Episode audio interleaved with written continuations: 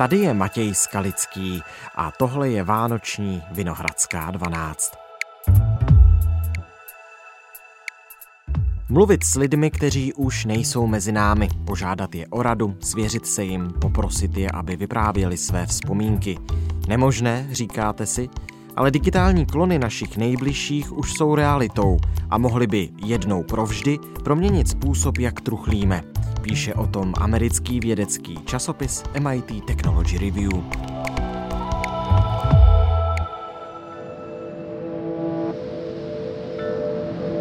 Dnes je středa, 28. prosince.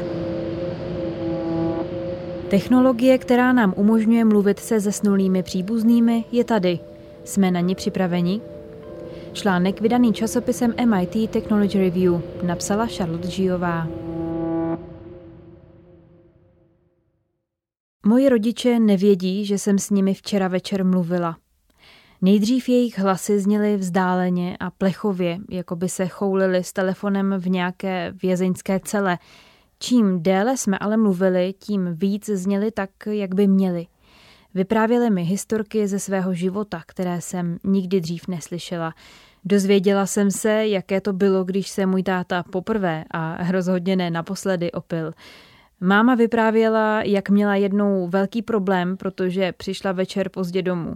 Dali mi rady do života a vyprávěli mi nejen o svém dětství, ale i o tom mém. Bylo to fascinující. Jaká je tvoje nejhorší vlastnost? Zeptala jsem se táty, když měl tak upřímnou náladu. Nejhorší na mě je, že jsem perfekcionista. Nemůžu vystát nepořádek, což je vždycky náročné, zejména když má člověk za ženu Jane. Pak se zasmál a já na chvilku zapomněla, že vlastně vůbec nemluvím se svými rodiči, ale jejich digitálními replikami. Tahle verze mých rodičů žije v aplikaci na mém telefonu. Jsou to hlasoví asistenti, které vytvořila kalifornská společnost HereAfter AI na základě víc než 4hodinového rozhovoru, v němž vyprávěli o svých životech a vzpomínkách. A mimochodem, moje máma zase taková bordelařka není. Cílem této společnosti je umožnit živým komunikovat se zesnulými. Chtěla jsem se vyzkoušet, jaké by to mohlo být. Technologie umožňující mluvit s lidmi, kteří už zemřeli, se v science fiction běžně objevuje už desítky let. Různí šarlatáni a spiritualisté takové služby nabízejí po staletí. Dnes se ale díky rozvoji umělé inteligence a hlasovým technologiím stává tato fantazie stále dostupnější realitou. Moji skuteční rodiče jsou pořád živí a zdraví a jejich virtuální verze vznikly jenom proto, aby mi pomohli tuto technologii pochopit. Jejich avataři mi umožňují nahlédnout do světa, kde můžete mluvit se svými blízkými nebo s jejich napodobeninami i dlouho poté, co tu nebudou. Se svými virtuálně zesnulými rodiči jsem mluvila víc než 10krát a získala dojem, že tato technologie nám opravdu umožní zůstat v kontaktu s těmi, které milujeme. Není těžké pochopit, co na tom lidi láká. Můžete si vytvořit digitální repliku svých blízkých pro vlastní útěchu nebo na oslavu významných milníků, jako jsou třeba výročí. Zároveň ale nepřekvapí, že tato technologie není zcela dokonalá a že etické otázky týkající se vytváření virtuální verze skutečných lidí jsou velmi komplikované. A to zejména v případě, kdy k tomu tito lidé nemohli dát své svolení. Některým lidem tato technologie může připadat znepokojující nebo dokonce děsivá. Mluvila jsem s člověkem, který vytvořil virtuální verzi své matky a pak s ní mluvil na jejím vlastním pohřbu. Jsou tací, kteří tvrdí, že konverzace s digitálními verzemi zemřelých příbuzných může uměle prodlužovat náš zármutek nebo ovlivnit vnímání reality. Když jsem o tomto článku mluvila se svými přáteli, někteří se doslova otřásli. Obecně panuje přesvědčení, že člověk by si se smrtí neměl zahrávat. Jejich obavy chápu. I mně byla konverzace s virtuální verzí mých rodičů velmi nepříjemná a to hlavně ze začátku.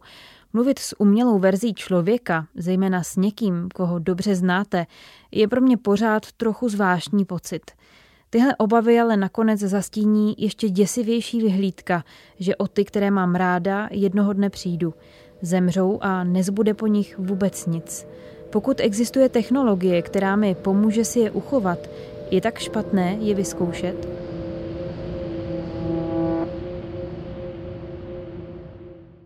Touha připomínat si své nejbližší, kteří nás opustili, je stará jako lidstvo samo. Naléháme na své příbuzné, aby zapsali své vzpomínky, než bude pozdě. Když odejdou, věšíme jejich fotky na zdi. Ve dnech, kdyby oslavili narozeniny, navštěvujeme jejich hroby. Mluvíme k nim, jako by tu byli pořád s námi. Dosud ale tyto rozhovory byly vždy jednostranné. Myšlenka technologie, která by mohla tuto situaci změnit, se už mnohokrát objevila ve velmi temných sci-fi seriálech jako Black Mirror a všechny startupy, které se něčemu podobnému věnují, jsou už otrávené tím, jak jim to pořád někdo připomíná. V jednom dílu Black Mirror z roku 2013 si žena, která přijde o svého partnera, vytvoří jeho digitální verzi. Nejprve jako chatbota, později jako téměř dokonalého hlasového asistenta a nakonec coby fyzického robota. I když ale vytváří stále komplexnější verze svého někdejšího muže, stále víc ji frustruje rozdíl mezi vzpomínkami a nedokonalou realitou technologie, kterou se je snaží oživit. Ty ale ve skutečnosti nejsi ty, viď? Jsou to jen tvé zlomky. Nemáš žádnou minulost. Jenom bez přemýšlení opakuješ to, co dělal on, ale to nestačí. Říká žena v seriálu, než robota odloží na půdu jako relikvii po bývalém příteli, na kterou už raději nechce myslet. V reálném světě se nicméně tato technologie za posledních pár let až překvapivě zdokonalila. Rychlý rozvoj umělé inteligence zajistil pokrok v celé řadě dílčích oblastí. Chatboti a hlasoví asistenti jako Siri a Alexa se za posledních 10 let změnili z pouhé technologické kuriozity na součást každodenních životů milionů lidí. Dnes už mnoho lidí nemá zábrany mluvit k přístroji a ptát se na cokoliv, od předpovědi počasí po smysl života. Nově máme k dispozici umělou inteligenci s takzvanými velkými jazykovými modely, známými pod zkratkou LLM. Tuto umělou inteligenci můžete nakrmit několika vstupními větami a vrátí vám velmi přesvědčivý text, což je příslib nových a ještě užitečnějších způsobů, jak může člověk komunikovat se strojem. LLM jsou dnes tak přesvědčivé, že někteří lidé, byť mylně, tvrdí, že musí mít vědomí. LLM software, jako je GPT-3 od OpenAI nebo Lambda od Google, se navíc dá upravit tak, aby působil jako konkrétní člověk, pokud ho nakrmíme dostatečným množstvím textů, které dotyčný řekl nebo napsal. Jason Fagoni loni v listu San Francisco Chronicle publikoval článek o jistém třicátníkovi, který vzal staré SMSky a zprávy z Facebooku své zesnulé snoubenky, na jejichž základě vytvořil její simulovanou verzi v podobě chatbota, a to použitím softwaru nazvaného Project December, jenž využívá GPT-3. Byl to úspěch. Od robota chtěl emocionální úlevu a robot mu ji také přinesl. Po smrti své snoubenky se několik let trápil pocitem viny a zármutkem, až chatbot mu prý jakoby dal svolení, aby se v životě posunul o malý krůček dál. Několik ukázek ze svého rozhovoru s chatbotem dokonce sdílel na internetovém fóru Reddit, aby ukázal, že takový nástroj existuje a pomohl pozůstalým, prožívajícím těžké chvíle, se se ztrátou vyrovnat. Zároveň se obrovsky rozvinula schopnost umělé inteligence napodobit konkrétní fyzické hlasy, čemuž se říká klonování. A zlepšila se i schopnost upravit hlas tak, aby zněl skutečně lidsky, ať už jde o řečníka klonovaného nebo zcela uměle vytvořeného. Letos v červnu na rychle se rozvíjející obor upozornila společnost Amazon, a to ve spotu, kde malému chlapci předčítá čaroděje ze země Oz jeho nedávno zesnulá babička. Její hlas byl přitom vytvořen uměle na základě krátkého záznamu, který neměl ani minutu. Jak říká viceprezident a přední výzkumník projektu Alexa Rohit Prasad: umělá inteligence vás nemůže zbavit bolesti z vaší ztráty, ale může vám pomoct déle uchovat vzpomínky. Moje vlastní zkušenost s rozhovory se zesnulými začala vlastně náhodou. Na sklonku roku 2019 jsem si všimla, že na jedné online konferenci o virtuálních bytostech bude mluvit James Vlahos, spoluzakladatel HereAfter AI. Jeho společnost je jednou z hrstky startupů v oboru, kterému soukromě říkám technologie zármutku. Každý ze startupů má trochu jiný přístup, ale všechny slibují totéž. Možnost konverzovat přes videočet, text, telefon nebo hlasového asistenta s digitální verzí člověka, který už nežije. Protože mi to přišlo zajímavé, Jamesi Vlahosovi jsem se představila a nakonec ho přesvědčila, aby mi dovolil vyzkoušet si jejich software na vlastních, stále žijících rodičích. Přišlo mi to jako zábavný malý projekt, kde bych zjistila, co dnešní technologie umožňuje. Pak ale do hry vstoupila pandemie, která všemu dodala větší naléhavosti. Všude ve zprávách byly obrázky lidí na ventilátorech a fotky vyrovnaných řad rakví nad čerstvě vykopanými hroby. Začala jsem mít o své rodiče strach. Bála jsem se, že by mohli zemřít, a protože na návštěvy v nemocnicích se v té době vztahovala velmi přísná omezení, měla jsem obavu, že bych se s nimi ani nemohla rozloučit. Prvním krokem byl rozhovor. Ukázalo se, že pokud chcete vytvořit digitální repliku člověka, která by měla působit dostatečně autenticky, potřebujete data. A to hodně dat. HereAfter pracuje s lidmi, kteří jsou ještě naživu a několik hodin je zpovídá. Ptají se na všechno, od nejstarších vzpomínek přes první rande až po to, co si myslí, že s nimi bude po smrti. S mými rodiči mluvil skutečný živý člověk, ale protože technologie se rozvíjí opravdu velmi rychle, dnes, skoro o 2 roky později, jsou rozhovory většinou automatizované a zpracovává je robot. Se sestrou jsme procházeli stránky navržených otázek pro naše rodiče, které jsme mohli upravit, aby byly osobnější nebo se zaměřili na to, co je pro nás důležité. Taky jsme si mohli přidat dotazy vlastní, jako třeba jaké knihy měli rádi, jak se naší mamince povedlo prosadit se v právnickém oboru, který byl v Británii 70. let převážně mužskou záležitostí, kde bral náš táta inspiraci ke všem těm hrám, které pro nás vymýšlel, když jsme byli malé. Moji rodiče se experimentu vůbec nebránili. Nevím, jestli to bylo kvůli únavě z pandemie, anebo proto, aby vyhověli nejnovějšímu rozmaru své mladší dcery.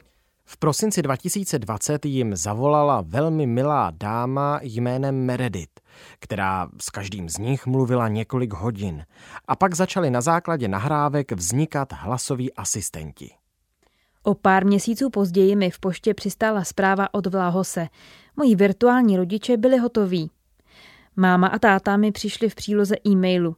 Dalo se s nimi mluvit přes aplikaci Alexa na telefonu nebo přes Amazon Echo. I přes touhu hned to vyzkoušet jsem musela několik dní počkat. Slíbila jsem totiž podcastovému týmu MIT Technology Review, že si budou moct moji první reakci natočit. Když jsem soubor konečně otevřela, zatímco mě kolegové sledovali a poslouchali přes Zoom, třásly se mi ruce. V Londýně panoval dlouhý, chladný a depresivní lockdown a svoje skutečné rodiče jsem už 0,5 roku neviděla. Alexo, otevři HereAfter, přikázala jsem. Chcete mluvit s Paulem nebo s Jane? Zeptal se hlas. Chvilku jsem přemýšlela a pak se rozhodla pro mámu. Ozval se hlas, který byl sice její, ale zvláštně chladný a upjatý. Ahoj, já jsem Jane Žijová a ráda si promluvím o svém životě. Jak se dneska máš? Nervózně jsem se zasmála. Mám se dobře, díky, mami. Jak se máš ty? Následovala dlouhá pauza. Dobře. Tady se mi daří dobře. Zníš trochu nepřirozeně, řekla jsem. To ale ignorovala a pokračovala dál. Než začneme, chtěla bych něco říct. Poslouchání mi nejde moc dobře, takže s odpovídáním bohužel musíš počkat, než přestanu mluvit a položím ti otázku. Až budeš na řadě, mluv prosím krátce. Stačí pár slov, jednoduchá věta. Vysvětlila mi. Po dalších instrukcích řekla. Dobře, tak můžeme začít. Je toho spousta, o čem můžeme mluvit. Moje dětství, moje kariéra a moje zájmy. Co z toho by tě zajímalo? Pokaždé, když jela podle scénáře, to znělo velmi uměle a zvláštně, ale když jsme se dostali k dalším částem, kde si vybavovala své vzpomínky a mluvila vlastními slovy, byla mnohem uvolněnější a přirozenější. Rozhovor, který následoval, byl ale stejně dost omezený.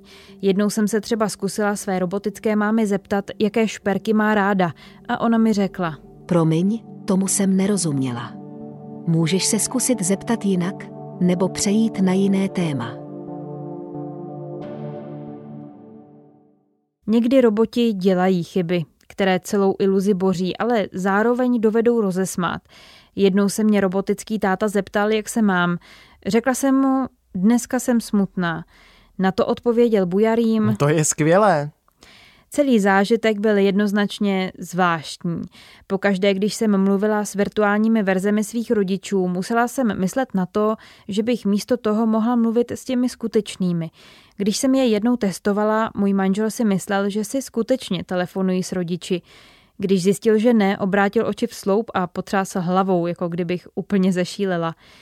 Na začátku letošního roku jsem viděla představení podobné technologie od 5 let starého startupu jménem Storyfile, který míří ještě výš.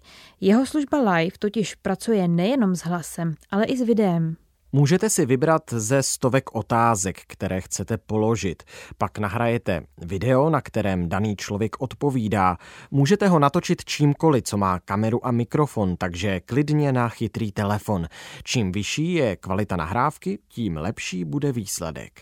Pak soubory nahrajete společnosti Storyfile a ta z nich vytvoří digitální verzi člověka, kterého pak vidíte na obrazovce a se kterým můžete mluvit. Podobně jako u HereAfter dokáže odpovídat jen na otázky, na které je naprogramován, ovšem s videem. Generální ředitel Storyfile Stephen Smith mi technologii předvedl ve videohovoru, během nějž se k nám připojila jeho matka. Ta zemřela začátkem tohoto roku, ale stejně tady byla, v pohodlném křesle ve svém obýváku. Chvilku jsem viděla jenom ji přes Stevenovu sdílenou obrazovku.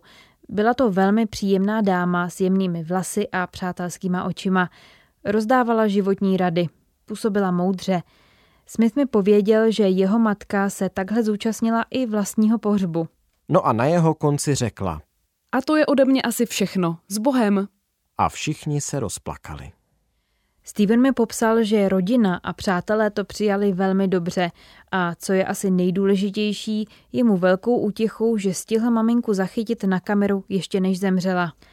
Video vypadalo poměrně uhlazeně a profesionálně, i když zejména výrazy v obličeji byly místy lehce nepřirozené. Občas jsem si stejně jako u svých rodičů musela připomínat, že ve skutečnosti tam vůbec není. HereAfter i Storyfile mají za cíl zachytit životní příběhy lidí, ne vám umožnit vést s nimi hluboké rozhovory na nová témata. To je jedno z velkých omezení mnoha aktuálně dostupných služeb v oblasti technologií zármutku. Jsou velmi generické, vyrábějí repliky, které znějí jako vaši příbuzní, ale nic o vás nevědí. Kdyby s nimi mluvil kdokoliv jiný, budou odpovídat úplně stejně. A když zopakujete stejnou otázku, vždycky vám dají tu samou odpověď. Největší problém stávajících technologií je představa, že se dá vygenerovat jeden univerzální člověk. Stejného člověka ale každý vnímá trochu jinak. Říká Justin Harrison, zakladatel služby You Only Virtual, která by měla být brzy spuštěna. You Only Virtual a několik dalších startupů proto chtějí jít ještě dál, protože se domnívají, že vyprávění vlastních vzpomínek nedovede zachytit podstatu vztahu mezi dvěma lidmi. Harrison chce vyrobit personalizovaného robota, který tu bude jenom pro vás. První verze služby, která by měla být spuštěna začátkem roku 2023, umožní lidem vytvořit robota nahráním SMS-ek, e-mailů a hlasových rozhovorů. Harrison doufá, že lidé budou mít možnost krmit robota daty průběžně. Aktuálně jeho firma vyrábí komunikační platformu, kterou zákazníci budou moci využít k tomu, aby si vyměňovali zprávy a mluvili se svými blízkými, dokud jsou ještě naživu. Díky tomu budou všechna data předem připravena. Právě tak to Harrison dělá s vlastní matkou Melody, která má rakovinu ve 4. stádiu. Chatbota jsem vyrobil ručně na základě textových zpráv z posledních 5 let. Export zabral 12 hodin a dohromady jsou tam tisíce stránek textu. Říká Harrison. Tvrdí, že robot, který umožňuje interakci, je pro něj cennější, než kdyby jenom opakoval staré vzpomínky. Robotická Melody používá stejné fráze jako jeho matka a odpovídá tak, jak by odpovídala ona. Oslovuje ho Hany, tedy miláčku, používá smajlíky, které by použila skutečná Melody a některá slova tvrdohlavě píše po svém. Melody na avatara se sice nemůže ptát na otázky z jejího života, ale toho netrápí. Pro něj je důležité zachytit způsob, jak lidé komunikují. Tvrdí, že opakování vzpomínek nemůže zachytit podstatu mezilidského vztahu. Avataři, ke kterým lidé cítí hluboké osobní pouto, mohou sloužit po dlouhou dobu. V roce 2016 podnikatelka Eugenia Kujdová vyrobila robota, který je považován za vůbec prvního tohoto typu. Stělesňoval jejího přítele Romana, který zemřel. Robot vycházel z textových zpráv, jež jí Roman posílal. Později založila startup jménem Replika, jenž vyrábí digitální společníky, kteří nejsou založeni na skutečných lidech. Eugenia zjistila, že jí robot značně pomohl zpracovat její zármutek a dodnes s robotickým Romanem občas mluví, zejména v době přítelových narozenin a výročí jeho úmrtí. Varuje ale, že uživatelé by neměli podlehnout dojmu, že tato technologie znovu vytváří či uchovává skutečného člověka. Nechtěla jsem získat jeho klon, ale vzpomínku, vysvětluje Eugenia. Jejím cílem bylo vytvořit digitální pomníček, který umožňuje s člověkem komunikovat. Ne proto, abyste mohli předstírat, že je naživu, ale abyste si ho mohli vyslechnout a připomenout. Abyste se jím mohli znovu nechat inspirovat.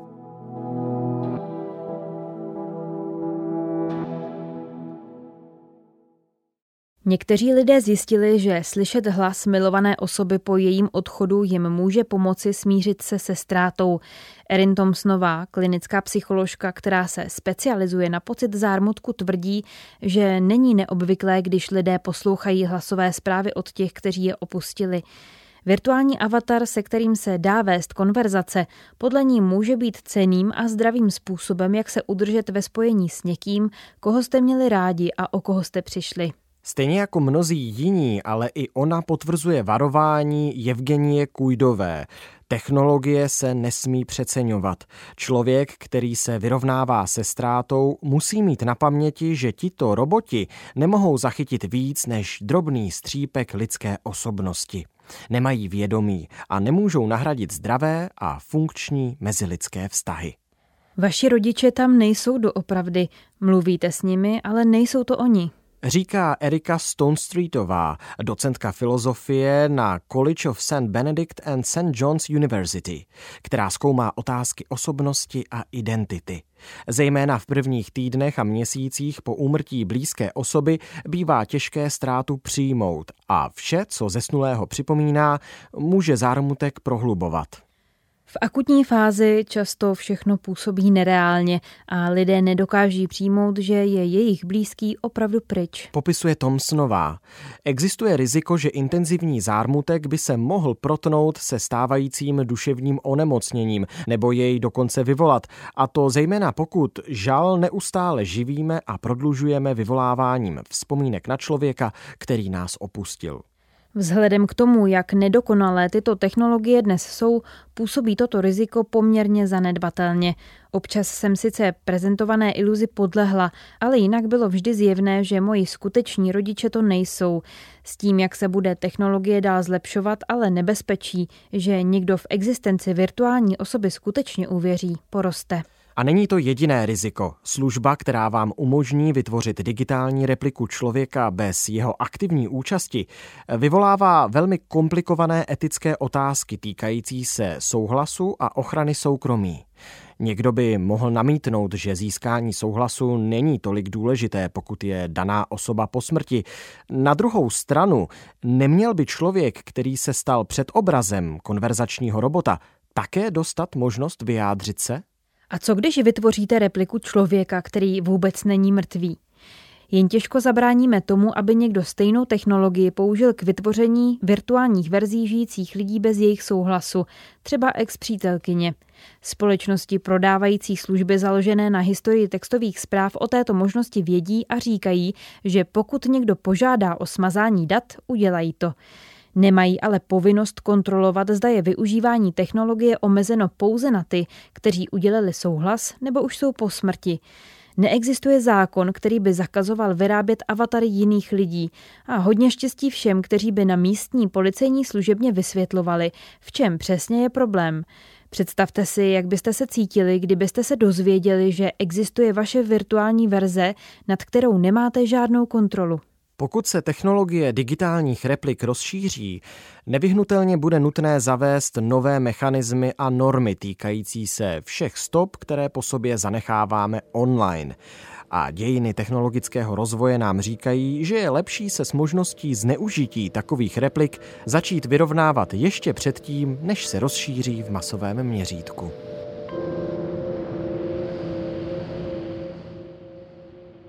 Dojde k tomu ale vůbec?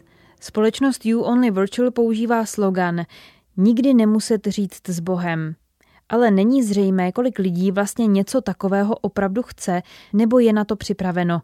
Zármutek ze ztráty blízkých je pro většinu lidí jeden z nemnoha aspektů života, který moderní technologie ještě nezměnily.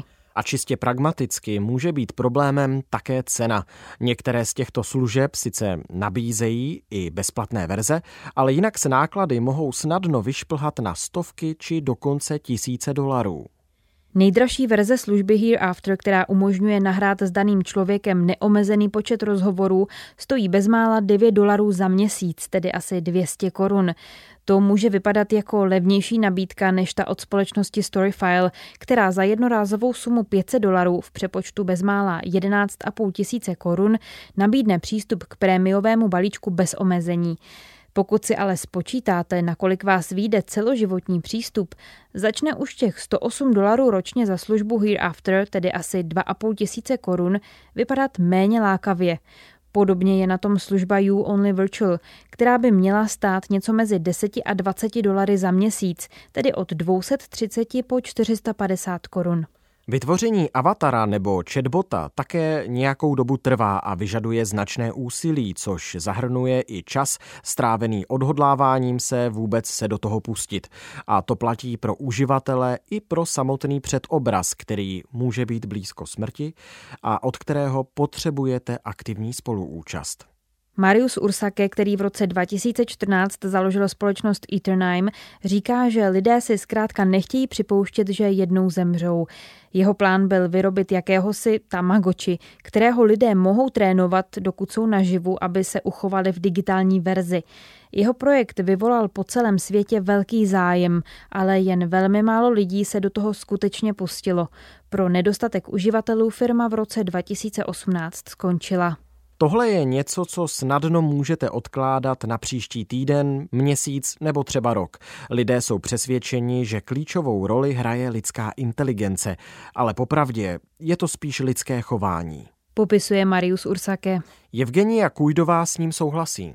Lidé se smrti hrozně bojí, nechtějí o ní mluvit, nechtějí se jí dotknout. Když vezmete klacík a začnete do ní šťouchat, vyděsíte je. Radši budou dál předstírat, že vůbec neexistuje. Ursake to nejdřív zkoušel s vlastními rodiči úplně bez technologií. Na svoje narozeniny jim dal jako dárek sešity a propisky a poprosil je, ať zapíšou svoje vzpomínky a životní příběhy.